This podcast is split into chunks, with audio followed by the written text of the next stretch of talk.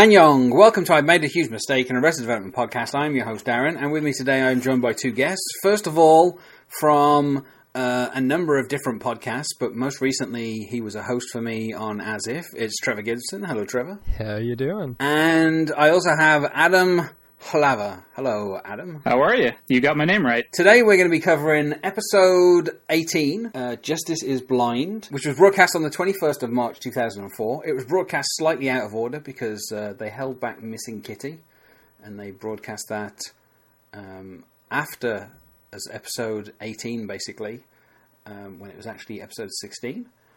Um, it's written by Abraham Higginbotham, who has uh, written a couple of episodes before this, I think. Um, and he will. No, he's only directed. He's only written one episode before this. Um, and he will appear in season two because he plays uh, Gary, who uh, GOB wants to demonstrate to his chair how it squeaks. So he insists on having Gary on his lap. Uh, and that is the writer of this episode. Uh, it's directed by Jay Chandrasekhar, who is better known as being one of the uh, Broken Lizard troupe. Uh, this is the final episode that he will direct of Arrested Development. This is the fourth, and this is his last one. So uh, I have a feeling a couple of years after this, he was directing Community and Chuck, so he'd kind of uh, moved on to directing stuff for NBC. Um, and I'm going to read you the summary, which goes as follows. While grappling with the dilemma of whether or not to open his father's case file, Michael discovers the truth about Maggie. And uh, we, once again, we get uh, the return of uh, Julia Louis Dreyfus as Maggie Lizer. We also get the return of Amy Poehler as GOB's wife. Of course, in real life, she was GOB's wife at this particular time. I did not know that. GOB's wife is the only name that she will ever have. They never, they never reveal what her actual name is, which uh, I think is admirable. Uh, and of course, we also get uh, the return of J- Judge Lionel Ping and uh, Barry Zuckerkorn, both of whom, of course, were in the previous episode. This is actually the second half of a, a two part episode. The previous part finished with Maggie Lizer asking Chareth Cutestory if uh, sh- they had a case against the Bluth family um, because she'd given him an overview of the government's case to, to read, believing that he was a maritime lawyer. Um, and all of that is recapped in the uh, previously on, essentially, uh, which follows the opening credits, which tells us about Michael and his uncomplicated one night stand, which finishes with him calling himself Chareth Cutestory. As GOB had said, you know, he really had to work hard to bag this blind chick. now, before we get into the episode, I just want to ask both of you. Um, and I'll start with Trevor. Did you watch Arrested Development when it was airing, or did you catch up with it uh, later on down the line on DVD or on Netflix. And I'm going to guess, Trevor, due to your age, you probably didn't watch it when it was airing on Fox. I did not. It was a show that I'd heard a lot about, but I was too young whenever it was airing, and then I kind of put off watching it for a while. And then I finally watched the whole series in like a week on Netflix and uh, fell in love with it. It was really weird. One thing that was really weird, though, coming to it so much later, is that I watched BoJack Horseman. Will Arnett's where Will Arnett plays the star. So anytime I can't hear GOB's voice without hearing BoJack, which is really weird because since they're so radically different characters. I was old enough uh, to watch it as it was on, um, but I did not actually. I caught it maybe a few years after season three aired, uh, just as like the the package uh, came out on DVD. Um, I, I, saw, I caught an episode when it was on TV, and it just it, it, seemed weird. I mean, I think I saw you know something maybe in the middle of season one. Uh, so all the callbacks like didn't make sense. Uh, it just it just kind of flew over my head at the time, but I gave it a chance. Uh, binge watched maybe the first season uh, in about a weekend, and I was hooked. And I, I think I really benefited from binge watching it um, because it um, a lot of the story made a little more sense. Uh, a lot of the callbacks um, I, were were more fresh in my memory. And uh, after the um, yeah, I, I, completed the entire series, the, the, first three seasons, in maybe just a couple of weeks. Well, let's get into this episode because we, we we're already basically because of the first half of the episode. Uh, which of course was called Alter Egos. We we're basically, which I think that title applied to um, Michael and Chareth Cutestory, but it also applies to um, Maeby. Um, and after we get the kind of recap of the whole Chareth Cutestory thing, we get brought up to speed on that. Um, we find out that George Michael has discovered that his cousin is living a double life, pretending to be uh, her own twin. Uh, we see a flashback back to the previous episode where she's she's playing Shirley, uh, her alter ego, and this is where we find out that Shirley is dying. Um, in the previous episode, she coughed and uh, a kid yelled, "Someone get her a cupcake," which is always one of my favourite moments because she seems to have come up with this, this this way of getting money, but also getting cupcakes. You know, George Michael finds out here that Shirley is dying, and um, he, you know he says it's it's disrespectful for kids who actually have this, and Maeby says not a lot of kids have BS these days. George Michael says, "What does that stand for?" Maeby goes, I don't know. It's BS. and I think this is the kind of conclusion of the Shirley storyline. It, it like didn't last very long. It's only like f- kind of like three or four episodes, um, but it, it's just a really odd way that Maeby decided to get gigantic checks for some reason. um, it, it's just I, I don't know. It's a, it's a really odd kind of storyline. Towards the end of the episode, she, she'll manage to get a crowd to start chanting "No more BS," which I feel like that's where they started, and then they worked backwards to figuring out how they could get that joke into the show. But yeah, it's kind of an odd storyline. I think the quote was something like, uh, "You can't get a you can't get a big big check if you're healthy." Um, so that was kind of her Yeah. whole, uh, reasoning. And then we we see that um, GOB is still married to his wife. The narrator tells us, and this is again a little bit of a recap from the previous episode, that he got married to a woman um, in in the previous evening. In a series of escalating dares, we see why GOB could not break up with his wife. Where we get this flashback where GOB's wife reveals that her parents are getting a divorce, and then she asks, "Why aren't you wearing that sweater I bought you?" And I love Will Arnett's reading of just because he goes, oh, "Of course I like it. Just because I like it doesn't mean I have to wear it." And I love his excuse. I don't wear everything I like every day. Such a kind of weird kind of argument. Um, and then, of course, this means that that GOB insists that they don't get divorced. And of course, this is the start of a a, a joke that will go for a, a couple more episodes at least, where GOB is wearing kind of very odd looking sweaters, Like pastel yellow sweaters. and there's some some in the next couple of episodes, kind of some patterned ones as well. so he's it's really weird how he's he's kind of willing to you know do whatever he can to stay in this marriage. Um, and of course, w- you know we we'll find out like a year from now that he did not consummate it, and he won't consummate it until uh, like literally the point at which he shouldn't consummate the marriage. yeah. So, and then of course, this is where we we get uh, kind of Lindsay's.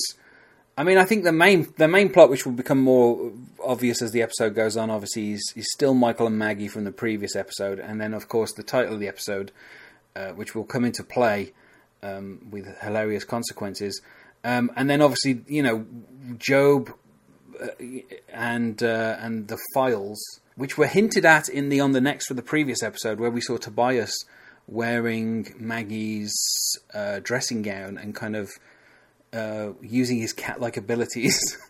um, which is which, which is funny because like his cat-like abilities are essentially alluded to in that on the next, and then in this episode we find out about the cat-like abilities. So it's it's a very kind of odd. Um, just like Maggie not being blind was revealed in the previous episodes on the next, um, and that you know that's a rare case of something happening in on the next that's actually going to happen in this episode. Yeah, interesting decision for them to like, kind of spoil that um, in the previous episode. Um, but I guess you're. I mean, if, it, Yeah. if this is all taped as one episode and they just chopped it in half, um, you know, maybe that made sense. I don't. know. I mean, I think. I guess at this point, you're kind of conditioned as a viewer. Um, you know, like 17 episodes into the season, to see those on the next and just think that they're just a, a joke, Right. and then they're, they're not true. So maybe it was revealed because people would just think, "Oh, well, that's not true. Like that's just a joke." Just a funny joke at the end of the episode, like what if the person who's been a blind lawyer wasn't actually a blind lawyer? Like that would be a kind of like a funny joke to play but then it turns out to be true in this episode. Um, and this will happen a year down the line where there's another storyline involving Maggie and they reveal an important plot point about it in the On the Next. And then it takes like 15 minutes into the next episode before everyone else catches up to that. um, but yeah, it's an interesting choice that they did that. Um, and at the courthouse, we see Lindsay, and this will be her storyline for this, which is the the protesting of the Ten Commandments, uh, the granite Ten Commandments, and we find out why she's, you know, she she says that she's been very passionate about the separation of church and state, which leads to Michael saying, "What are you going to do with them?" And Lindsay goes, "Oh, I don't know, give them to a school," which is such a great line. Uh, but we get a flashback to uh, Lindsay and her heel kind of breaks because she she walks into the uh, the Ten Commandments, and Lucille says, "Honey, they're just heels. They can only support so much weight." What a loving, what a loving family this is. yeah, They're all horrible people. uh, I love how Michael is like, you know, can we let can we let another family bring down the Ten Commandments? And this le- this leads to one of the many kind of misquoting. I don't even know if it's misquoting because it's just kind of really weird, kind of biblical type language, um, where where GOB is like, uh, you know, going on about you love the Ten Commandments. He says, and yet you so conveniently forgot, thou shalt protect thy father and honor, hi- honor no one above him unless it beeth me, thy sweet Lord, which I think has got to be a reference to um, George Harrison, just by the way that he says it. But yeah, I just I just love the kind of weird misquoting, and of course Michael is like, I'm not sure that one made it down the mountain, GOB. This was actually my favorite line in the the sh- my favorite line in this episode was just GOB's delivery of that. Um, just something like Yeah. I'm gonna I'm gonna attempt the GOB voice here, um, so bear with me. But it's something like, "Oh, so now you love the Ten Commandments." it's just such a like acu- it's like such an accusatory like. I don't know. Uh, for some reason, um, that's just one of those lines where it's not inherently funny, but just GOB's delivery and just um, I don't know the the sort of absurdity of it was just uh, just really tickled my funny bone on that one. Part of the runner, I think, in this episode is apart from the stuff with GOB's wife and you know his sweaters, which kind of get increasingly crazy as this episode goes on. Uh, we also get a little bit of rivalry between Annyong and Buster, um, and obviously we start to get some of the wrap up for the Shirley Fünke storyline here, where um, George Michael has like injured his shoulder or something. I, I mean, it wasn't that wasn't actually in the previous episode, so I don't know when this happened. This was this happened off this is- screen. Yeah, this was a confusing part because they come home and suddenly George Michael's uh, ca- his arm is in a sling, and I think maybe just like explains what happened. But they maybe they cut a scene out of what happened, but it should have happened somewhere in this episode. The weird thing is there are no cutscenes for this episode. there were cutscenes for the previous episode, and there's cutscenes for the next episode, but there's no cutscenes for this episode. So I love the I don't know if it's just they didn't they didn't, they didn't want to show him injuring himself, or I love the bit. I love the bit where uh, Lindsay tells uh, George Michael that he should sue the su- school, and uh, Michael says, "All right, we're not going to sue anyone. I won't have my son abusing the legal system like the rest of this family. After all, we're going to need it for years to come." that is that is and that's the capper to the scene just before the narrator says that's when Michael decided to do the right thing, which you know takes us back to Maggie. Um, but before that, we get uh, there are many things that keep rotating around on the um, DVD menu, and one of them is this particular quote, and it starts with Tobias going, "Ah, the clumsy adolescence. It's a phase we've all been through, except for me. I was like a cat. I always ended up on all fours. Everyone else kind of looks at him for quite a long beat, and then he goes, like a cat. it's like, obviously, the implications are there about, you know, how Tobias ended up on all fours uh, during his adolescence. Um, but I just, I just love David Cross's kind of delivery of that line, and especially the pause because everyone is kind of puzzled as to what he's talking about. And then I just love how he kind of justifies it with a little, like a cat. Yeah, this. I mean, it's kind of there's sort of that long running joke I think throughout the series that um, that he's probably a homosexual, um, and there's you know the the the storyline. I think I don't.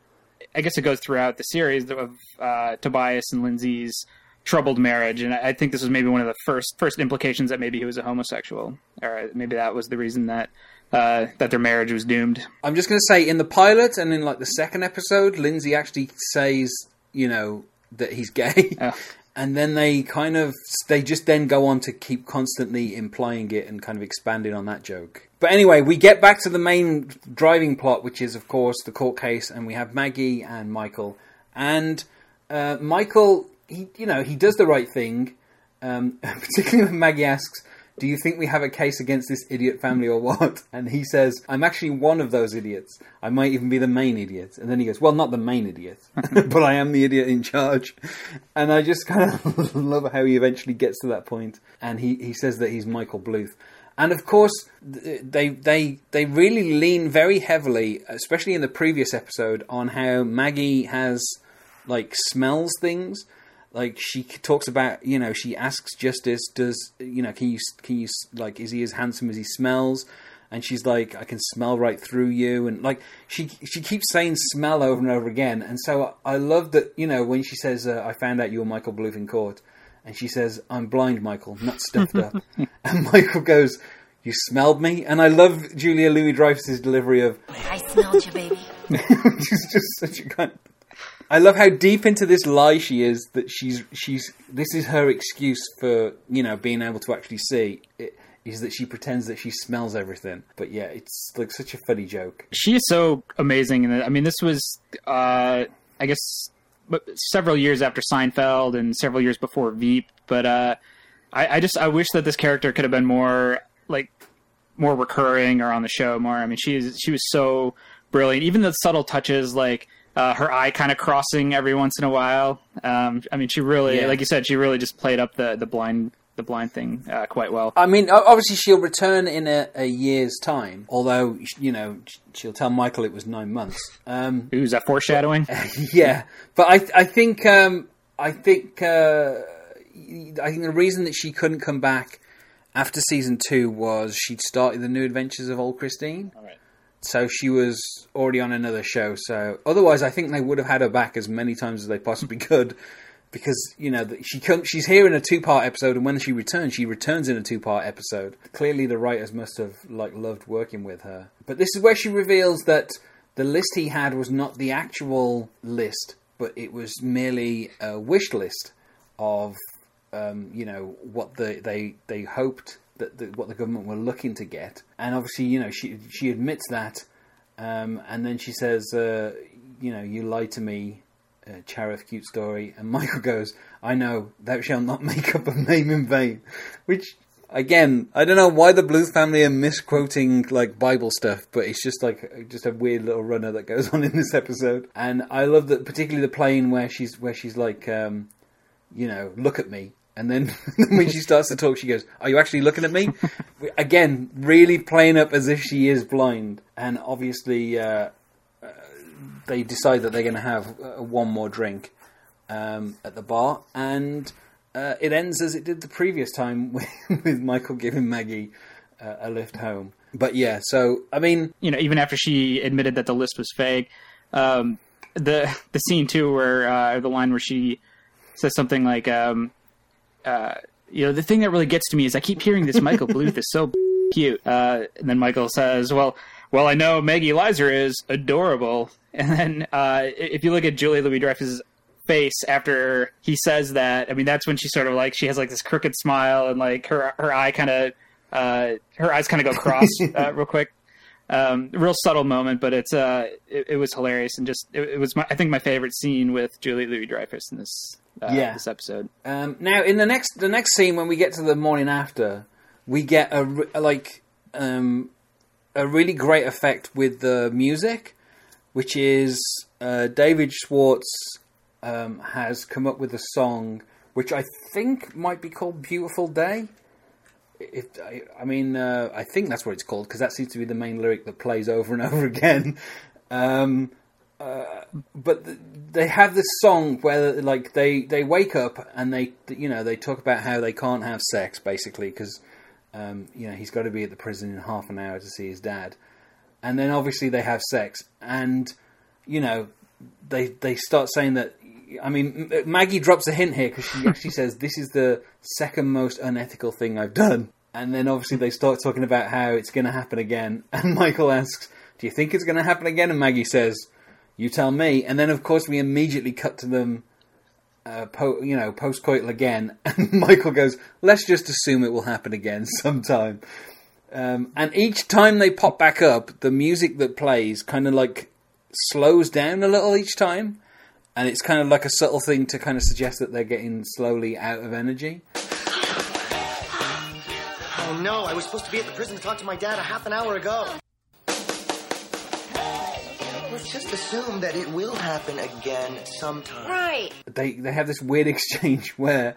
Um, Maggie says, "I'm trying to keep a man in prison," and Michael says, "And that man happens to be my father." Maggie is the one that misquotes the Ten Commandments and says, uh, "It's like the Ten Commandments says," Yes. you know. Well, it's like the Ten Commandments saying, you know, be true to thine own self Yeah. and to thine own And Michael finishes. Uh, Be true.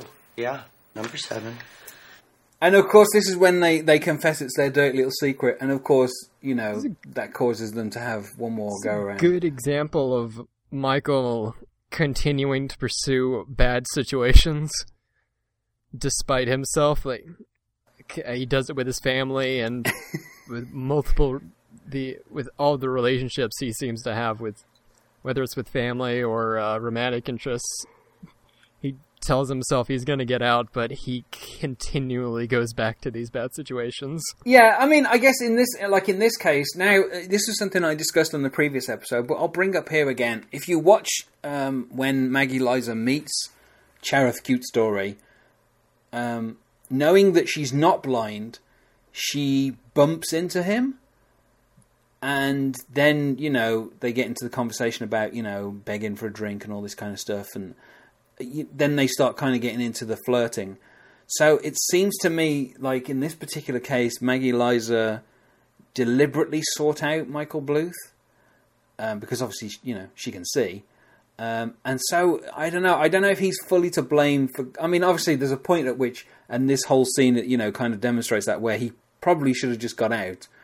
Um, but you know he's he's not completely blameless in this. Like um, you know, like or it's not completely on him because she is actually the one who kind of tracked him down. Um, and you know the fact that she she gave him like the um, the stuff to read, knowing that he was Michael Bluth anyway. Uh, because obviously this whole thing about you know her discovering in court when she smelled him that's not true. So she gave that to him knowing he was Michael Bluth. So she's she clearly is trying to do something here to kind of trap him. Um, and at this particular point, like he you know he he doesn't know fully what it is. Uh, although uh, having discovered that he's on you know that she's on the opposition team, uh, he really shouldn't have pursued her any further. Um, you know, although he did the right thing by not reading the file and returning it. I mean, I, am no lawyer, I, I'm no attorney, but it seems like sh it seems like she has more to lose by pursuing him as the the lead prosecutor, right? Yeah, I mean, I. I mean, I, I don't like. What does he have to lose Yeah. by you know getting into a relationship with the prosecutor? I mean, that inherently is not illegal. uh, not much. Yeah, probably worst. No. worst could happen is that she uh, she gets taken off the case. So yeah, you're right. It's she kind of does have the most to lose in this situation. And what was her goal? What was her goal Yeah. to this whole operation? So you know, I mean, I, it was I had a hard time kind of understanding what her goal was. given that she's basically been lying about her, you know, being blind because it helped her on the LSATs for like who knows how long, like let's say at least twenty years. I'm I'm guessing at this point that she kind of doesn't really she's not completely clear on how to win a case because we'll find out later on in the episode that she mostly seems to win cases by um, getting sympathy. she doesn't seem to have like a, a strong prosecutorial kind of like approach to anything. Um, but before we get to that, let's talk about um, Job's sleight of hand They don't call me a sleight of hand artist for nothing. as he as he tries to get approval from his father once more when he uh, switches out the file. Um, and you know we we get a flashback, but this time from GOB's point of view, where we, we see how much of a sleight of hand artist he is as he tries to swap the files and he ends up dropping stuff all over the place. Um, and that's when he, he like as he's doing that, he kind of walks in at the point where he's talking about loving the Ten Commandments. Um, and you know, I love how they say, you know, GOB says Michael didn't want you to have it, Mister Moral. And George and Lucille look at each other and they go, "Yeah, we did something right there, huh?" And I, like right in front of GOB, they're basically admitting that they like Michael more than him. uh, which which I love. And then obviously we get a, a little bit of uh, Barry's kind of uh, Barry's sexuality also being kind of hinted at here, where he talks about uh, having a date with a woman who works two jobs, and we, we get a quick flash of his um, uh, his mugshot. you know, Lucille talks about how they've got a lot on us, and then says you, which uh, again is foreshadowing for uh, what will come in actually the final episode of season three. So it's foreshadowing quite a long way off. Um, but yeah, I think it, that's just something they planted, and then they kind of paid off when they actually got got around to it. Um, and then obviously, you know, this is where GOB asks, when was the last time that Lucille raised children? And she said, I've got two in the waiting room. And then, of course, uh, you know, we we see uh, Annyong and, and Buster kind of disagreeing. Uh, Annyong has been kind of taunting Buster. Now that he says more than just the word Annyong, he's found a way to kind of successfully needle Buster. But I love that we get a um, we get a flashback to before, like to the pilot, basically, but a scene that obviously wasn't in the pilot when we see um, uh, Buster and and George Senior, and he is basically making it clear that after the retirement party, he was going to be kicking Buster out of the house, and he puts he he ties the tie on. Um, on Buster, and he starts to kind of tie it a little too tight, and Buster says, I can't breathe that. Neither can I. um, which ki- which is weird because up until this point we haven't really seen any kind of animosity between George Senior and Buster. He's just Buster obviously is close to Lucille, and George Senior just kind of doesn't really seem to think about him. You know, I mean, he he, he says nice things about him, like he's got the high fasting pants. He doesn't really seem to care that much about Buster. Um, I, I mean, I like that flashback because obviously it motivates Buster's storyline in this episode, which is essentially really stupid um, where he decides to become a, a surprise witness for the other side. Um, and his testimony is basically all about his mom. But What was also funny about that that flashback with uh, George Senior uh, almost strangling Buster is that when they when they go back to the present, uh, they kind of there's a subtle. If you watch uh, Tony Hale's performance, there's a subtle um, like uncomfortableness, um, as if he like it was kind of remembering being choked and uh, kind of like adjusted his collar a little bit.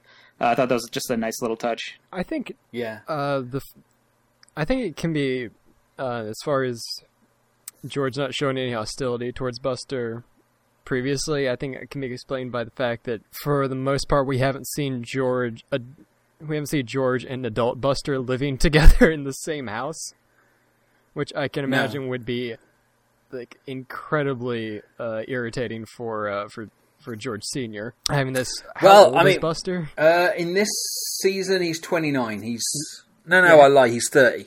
Yeah, He's having- 30. He's 31 next year and 32 for season three. Yeah, have, having like this like this grown man still living with you and your wife, even if it is your son, especially since it's Buster, and you know how attached he is to Lucille. I, I can, Yeah. For a man like George Michael, I imagine that is incredibly uh, taxing. That would be taxing for anyone. I, I would probably strangle Buster at that point too. Pro- probably. But now we also get this whole thing about the you know the boxes of evidence. Um, and Barry Barry decides to leave and said I, I think I'm going to say that I signed myself out about 10 minutes ago. George says, you know, I don't need my lawyer in prison, uh, which I think also had they, they do a quick flash cut to the um, to the mugshot again, um, and then he says, "We'll have Joe break in," which uh, shows you how much he values GOB. Uh, this is not the first time that he's asked GOB to break into a place because he asked him to break into the um, the records office when we had Kitty's first episode uh, many many weeks ago. Um, which of course he then farmed out to George Michael, which uh, ended with him being caught. Um, and GOB here, he says, "Now I've got a wife, I can't afford to get caught either." And George says, "Good point. You might want to change out of that sweater." Uh, so people just don't, uh, you know, approve of uh, the, uh, like GOB's kind of change in look, basically.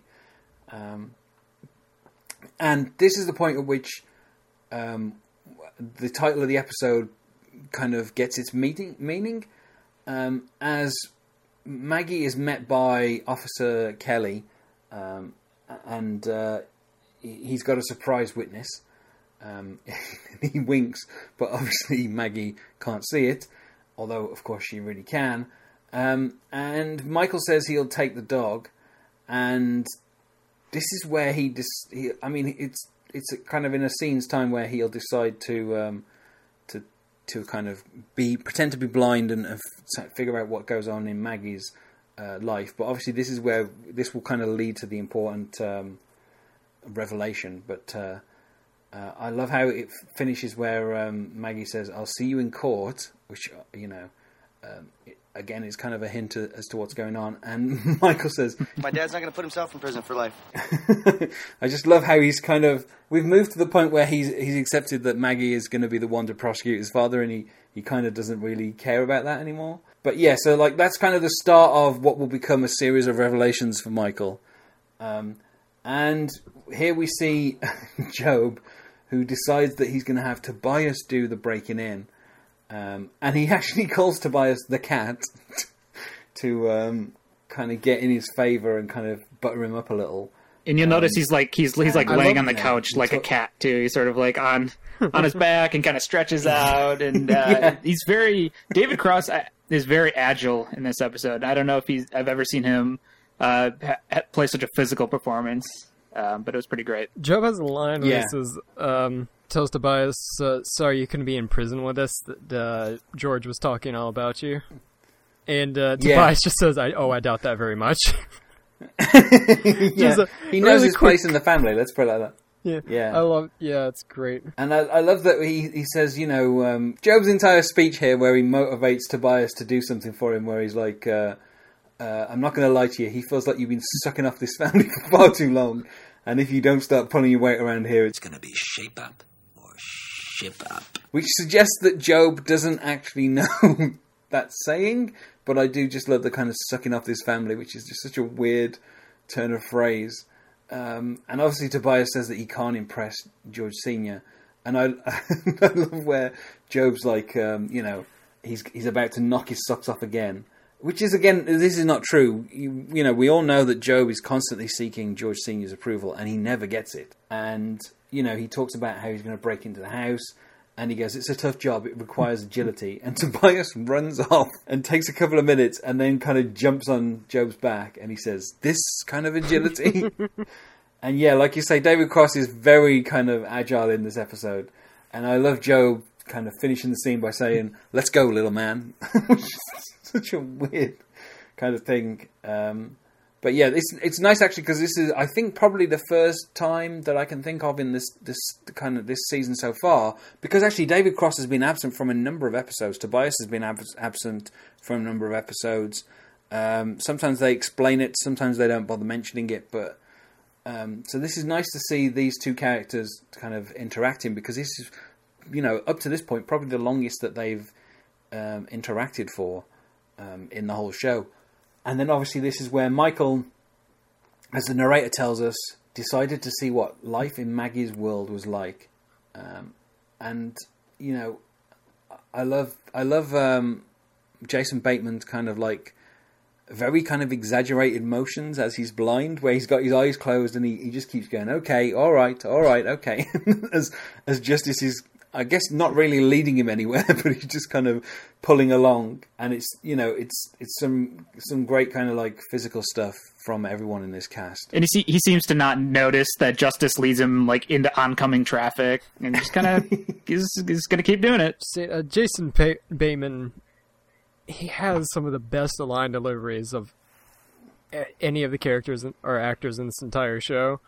Despite the fact that of all of them, his character is the most like quote unquote normal, but the fact that he's Yeah. able to do so much with so little and such simple, like almost flat line deliveries, is amazing. Just like like you were saying, just him walking around. Oh, okay, all right, okay. for some reason, it's the funniest thing. His his like deadpan humor is a is a perfect complement to sort of the over the top stuff that we get from Tobias and from GOB uh, and from Buster especially. Um, but you're Yeah. right; it's it's, it's like deadpan monotone, but it's it, it's just perfect as sort of the the quote unquote leader of the family. He's a lead idiot, isn't he? He's the lead idiot. Sorry, that's so uh, self-described. Uh, and we we find out the surprise witness, of course, is Buster. um, he lays out his demands. He wants immunity for him and his mom, and he wants his dad to stay in prison. And also, can you send Annyong back to Korea? To which Maggie Lizer goes, "Huh?" And then you know we get we keep cutting back to um, Michael, you know, with um, with the justice kind of just getting, uh, like you say, getting taken into traffic and kind of led all over the place. This is probably one of my favourite deliveries that Tony Hale gives when asked about, you know, if if George Senior ever went overseas, and he says. Um, she says, "Did you ever see him return from these trips with anything unusual?" And Buster says, He came back home once with a black statue with an erect penis. It stayed in our living room until my aunt objected. I love and I the love line. how Tony Hale leans right into the microphone, gets really close, and says it very kind of precisely. like- It was so scandalous. Yeah.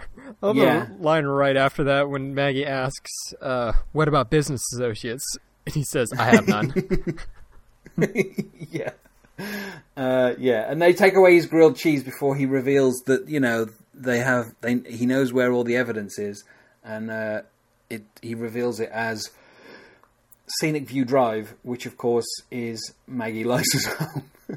um, Yeah, that was Buster's breaking point. Was uh, taking away his grilled cheese.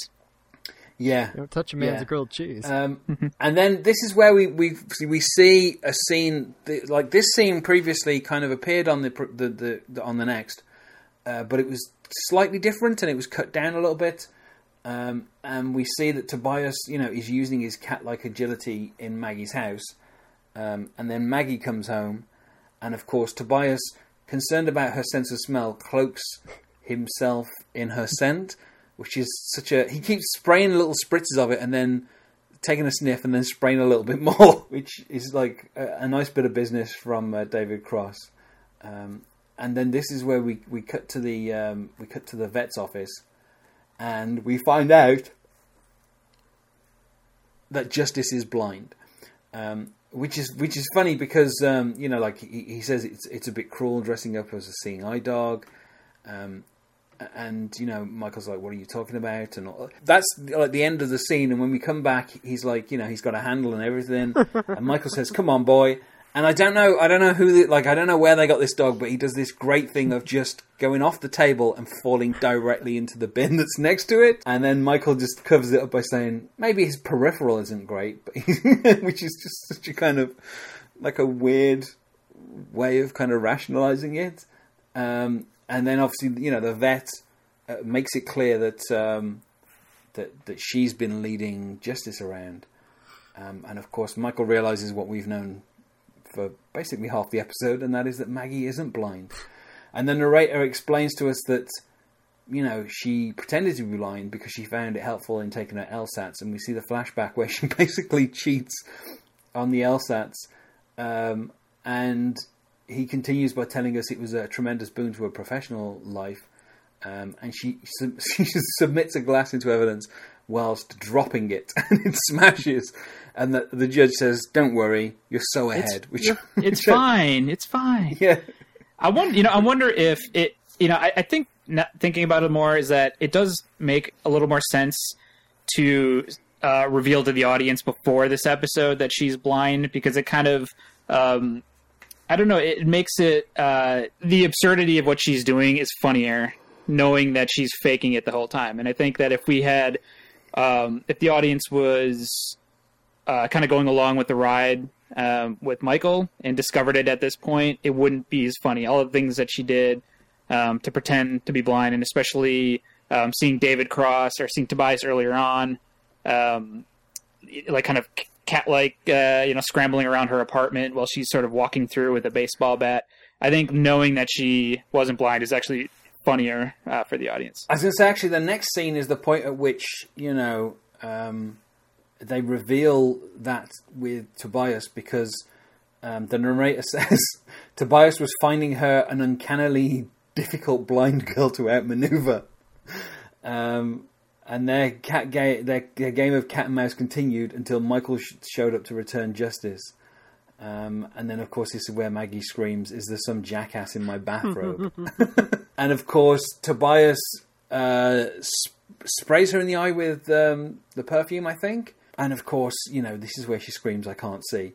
Um, but yeah, I, I think actually it works because we've we, you know we're told that she's not blind, and then literally in the next scene she gets blinded. um, so it's it's kind of a nice setup for like it's basically spending about 10, 15 minutes setting up a joke and then kind of putting a different joke on top of it. Uh, you know where she's she's kind of blinded, um, and then of course everyone gathers at the courthouse, and um, Barry sells Barry Barry says something smells wonderful, and of course he's looking at Lucille, and then Tobias goes, "Well, thank you." because uh, "Would that I could say I wore it to impress you, but no, I'm afraid it's merely a cloaking agent from a sadly blunderous afternoon." Um, which I just kind of love, um, you know. And then obviously we get a bit of tension between Buster and um, Buster and George, um, and of course Lucille thinks that he's been eating cheese, which is correct because he had a he had some grilled cheese earlier. Um, so that's how well Lucille knows him. Uh, she really she can tell what, what you know what he's been eating by his moods. Um, and then we get a uh, we get the the finish up of the Shirley storyline. Um, you know where she addresses the crowd and George Michael is going to confront her, um, and he sees his father and he kind of hides. Um, and of course, Michael um, hides when he sees Maggie, and just as they're both hiding, the Ten Commandments, um, you know, as advocated by Lindsay, are pulled up away, and both George Michael and Michael see each other. Um, and George Michael, you know, kind of says that he's coming down to see the family, and then obviously, you know, Michael asks, "Why don't you?" Well, he says, "Why don't you go help that handicapped friend of yours?" And Michael says, "She kind of lied to me." And then Michael says, "I was recently lied to myself." It's kind of odd. This seems like a kind of like a weird little parallel going on, where obviously George Michael knows that Maeby is lying to him about, you know, the BS that she she has as Shirley Fünke, uh, but everyone else doesn't realize that. So he's the only one essentially in on that lie. Um, and obviously, Michael has now discovered that Maggie was lying, but her name is, of course, Maggie Lizer. So he should have Ah. figured that out from her name. Um, and she even said Maggie lies her ass off was like literally the kind of the second or third thing she said, and then you know when he doesn't laugh, he's she's like that, she's like one person laughed at that, and I don't know why I keep saying it. So she's kind of already kind of confessed like when she met him straight away. Um, but yeah, so we have this parallel where kind of George Michael has been lied to by a disabled person, and so has Michael. And then obviously, you know, uh, George Michael is kind of wondering, you know, if it's it's so hard to know what the right thing to do is. And Michael says, "I know it's not like there's some list of rules handed down from on high." And of course, that is just as the Ten Commandments are sailing over their head, uh, which is a great kind of. Um, it's just a great joke. You know, I didn't pick up on Maggie's last name being Lizer as a kind of a play on words there. It's it's those subtle touches. It's the subtle touches that make the show so brilliant. Um, I can do you one better. I didn't make the connection between Justice is blind and the dog being blind. And you also didn't know that Amy Poehler was married to Will Arnett, so well, uh, no, it's, just- I didn't. it's a whole bunch of revelations for you, isn't it? It is. Uh, You're blowing my mind right now.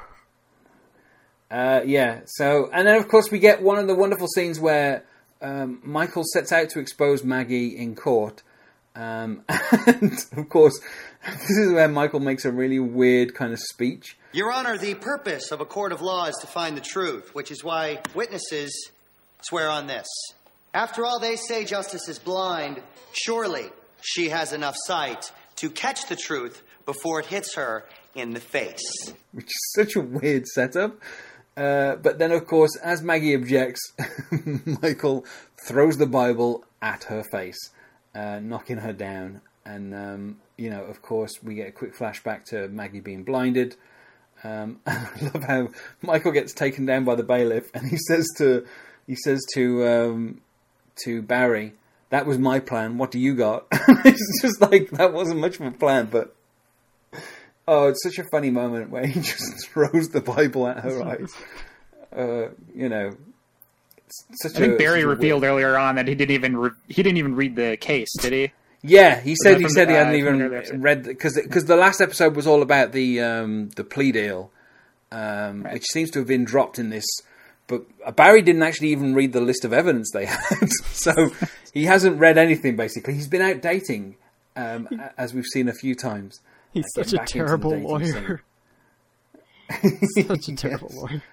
Barry is like Saul Goodman if Saul Goodman was a terrible lawyer. But anyway, so we we get the end of the Shirley Fünke storyline. I'm assuming she dies of BS at some point, um, because she, you know, Maeby immediately as George Michael decides to kind of expose the lie, she says, "This is the man who inspired me, George Michael Bluth. He's the one responsible for the new ramps at our school. He will carry on my legacy and put an end to BS." And George Michael, rather than doing the right thing, he jumps in and just says, Shirley can beat this thing. No more BS. No more BS. which is you know such a kind of great end to that kind of storyline. you hit on it obviously- earlier. You hit on it earlier with the parallels. Uh, George uh, George Michael and uh, Michael. Uh, in this case, we're seeing George Michael being easily manipulated uh, by Maeby uh, very much like uh, Michael's being manipulated by uh, Ma- Maggie. And speaking of that manipulation, it happens again when um, you know Maggie's been kicked off the case, and Michael, you know, goes to see her after everything, and um, you know he, he says that he thought she was lying, and um, you know she admits that she's been doing the blind act for years, um, and you know she decides she's going to go for I was struck by the Bible and it restored my sight. um, and uh, obviously, Michael says originally I was looking for something completely uncomplicated, and Maggie, Maggie says, "Yeah, me too. Uh, forget this. This is over." Um, and then, of course, Maggie ends the scene saying, "They're just two people staring at each other, fully exposed in a court of law," uh, which, of course, leads to them having sex one final time. Um, the consequences of which might come back to haunt them in nine months' time. Um, so with this scene, it seems um, it was a little confusing because the scene prior, um, George Michael's being, or I'm sorry, when Michael threw, threw had thrown the Bible at Maggie's head, uh, getting escorted out. Now we're now Michael and Maggie are talking again, and she's not doing um, her blind shtick. Why? I mean, it seems like there was something missing in between that. Like, how did they get to that point? Because Maggie was temporarily blinded. Um, she could have kept going on with the ruse uh, at that point. Um, so I don't understand why she decided to kind of give up on that. I mean, I guess maybe because now Michael knows, and he could, if he wanted, you know, he could tell other people, he could expose her lie, if that was advantageous, you know, to his to the, to the case, or I don't know. I mean, to me, I think it's just that you know she realized that she's going to a lot of effort basically you know having this dog that's kind of blind and leading him around and you know even though it is winning her cases i think she just kind of realized that um, it, it wasn't worth the hassle that's what it seems like to me um, and you know being hit in the face by the bible seems like the perfect time to kind of um, you know claim something and i know obviously yeah she's she's legitimately blind which you would think that maybe this is the time to play that up. But I guess now that she's actually been blind, maybe she realizes that it's an inconvenience, and I don't know. I it's it's really it's really weird because um, you know I I just uh, uh, yeah it, it does seem like something's slightly missing, but to me it just kind of makes sense that she she kind of just chooses this as the point to give up on this whole like blind act thing. Okay, I was gonna say um, this is towards the end of the episode, so maybe there was a connecting scene between uh, the two, but uh, it might have been cut for time. Uh, yeah, like I said, there's no cut scenes on the DVD, so I don't know. Maybe something was written and they never bothered filming it because you know they were just it was t- you know this second half of a two-parter. Maybe they just wanted to get to the end, um, you know, as much as as much as they can. Um, but it's funny because you know um, Michael throws the book at um, Maggie's face, and obviously in the Captain Hook, which was you know first brought up in the previous episode, Throw the uh, Bible he, at he Hook. appear- well, he no, he's no, he actually the the lyrics to the song are "Judge, won't you throw the book at the pirate?" And that's that's kind of where we always get cut off. Yeah, so he he asks the judge to throw the book, and then in this one he actually does throw a book. Um, so obviously there's some kind of weird book throwing court thing going on uh, with the rest of development. We see the book is uh, the book is symbol of Michael's own insecurities, and by throwing it, he rids his soul of uh, of his own hang-ups and is able to move on as a better, more enlightened person. Yeah, well, I mean, you know, in the, in the trial of Captain Hook, he was the prosecutor and Maggie's the prosecutor this time. So, uh, but yeah, obviously, you know, Michael and, and Maggie they have sex one more time, and then uh, then Justice just kind of um, bumps into the door, trying to follow Maggie, which I think is like a funny way to end the episode. Uh, and then we get the on the next, and of course Barry has the, uh, the he says that he he gets a sign from God, he'll obey his will and lead a good life, and then he sees that the Ten Commandments have been dropped on his car, and he goes to hell with this. Then, um, and My then we end with the- a really B- my favorite is Yes, Buster's. yeah, well, it's a really odd, oddly framed thing because it's like framed as if it's through like a camera that's got like a time code and everything. It's got the frame around, and it says that Maggie is replaced with a new, less generous prosecutor, though we never see who that is. And Buster says, "I was made to understand there were grilled cheese sandwiches here." Um, but I, I don't know. It's weird because that, that like that's just framed so oddly um, compared to the rest of the episode. But that's basically the end of the the Shirley storyline. It's the end of Maggie for the moment. Um, she- she will return in a year's time uh, in terms of broadcast. Shirley kind of comes back in the beauty pageant. Yeah, but she comes back as Shirley Beaky, not Shirley Fünke. So it's a different alter ego for Maeby. um, who I feel would do better if she just spent a lot less time kind of putting her effort into all these kind of weird schemes. If she just kind of applied herself, I think she could do quite well. But uh, I don't know, she wants to try and scam people out of $500, which doesn't seem like a lot of, you know, I don't know. It seems like a lot of effort for that particular thing. I, I don't know how much the wheelchair cost, but And um, maybe he was doing this little scam with uh, as Shirley. Was that that was in front of the courthouse too, right? Is there any explanation as to why she to chose to do that there? no. Is it just to kind of keep all the cast together? I think it's just yeah. I think it's just a, it's just that the that's kind of like the location that they were filming on, and so obviously that's where because in the previous episode it was at the school. Um, You get So, three sets yeah. per episode. You got to find a way to use all of them. It was a low budget show. Is there anything else that you that we you think we need to cover in this episode? Just something I've always wondered about. Uh, in a kind of in a stealth off, who do you think would uh, would win, Tobias or or Buster? Well, I mean, Buster is good at basically staying still in one place, isn't he, and blending in. So, whereas whereas Tobias has his cat-like agility, so those are two very different skills. I think you know Buster is better at staying stationary. I was gonna say Yeah, Buster so- could play like a lamp or something, and I think I don't think anybody would even notice that he was when he was there. Let's go to the plugs then. So I'll start with uh, Adam. Do you have anything that you want to plug? Uh, sure. So I am on the Seat Fillers podcast. We're a podcast centered around the Oscars. Uh, we talk about the Oscars even when nobody else is. Um, check us out. We're on iTunes, Google Play, uh, theseatfillers.com. Uh, check us out. Is that your tagline for the show? That's Should- it. Should be. It's our. It's my elevator pitch.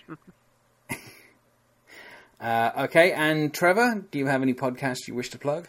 Uh, I do indeed, Darren. Um, you can uh, listen to me and uh, some of my other podcasting friends play uh, D and D together on They See Me Rollin', which is tons of fun. Uh, adventures, goofs, lots of innuendos. It's got something for everyone. And listen to me and another host from that podcast, Jody Doyle, uh, read through every book in uh, Terry Pratchett's Discworld series on the podcast Ankh-Morpork Public Radio. Uh, it's tons. It's uh, it just rolls off the tongue, rolls off the tongue. I have no idea what you just said. Both uh, give those give those some listens if either of those two subjects pique your interest. Okay. Uh, well, thanks to both of you for joining me today. Oh, thank you for having us on. It's This has been wonderful. Thank you, Darren. always tons of fun to be on Uh, one of your projects. And on, the next episode of I've Made a Huge Mistake, uh, my guests will be Edwin Davis and Jesse Cooper, and we'll be talking about who they think the best man is uh, for the job, or the GOB, depending on how you want to pronounce that name. Uh, as GOB decides that he's going to stay married to his wife, and we also get to meet uh, Dr. Fünke's 100% uh, Good Time Natural Family Band Solution, uh, which is a name that I said a number of, I'll be saying a number of times in that episode, and the narrator will be saying a number of times in that episode. Uh, but it's always fun to say, um, you know, because there's no I in Teamocil, at least not where you think. So thanks to everyone for listening, and otherwise, goodbye. Annyeong. Bye.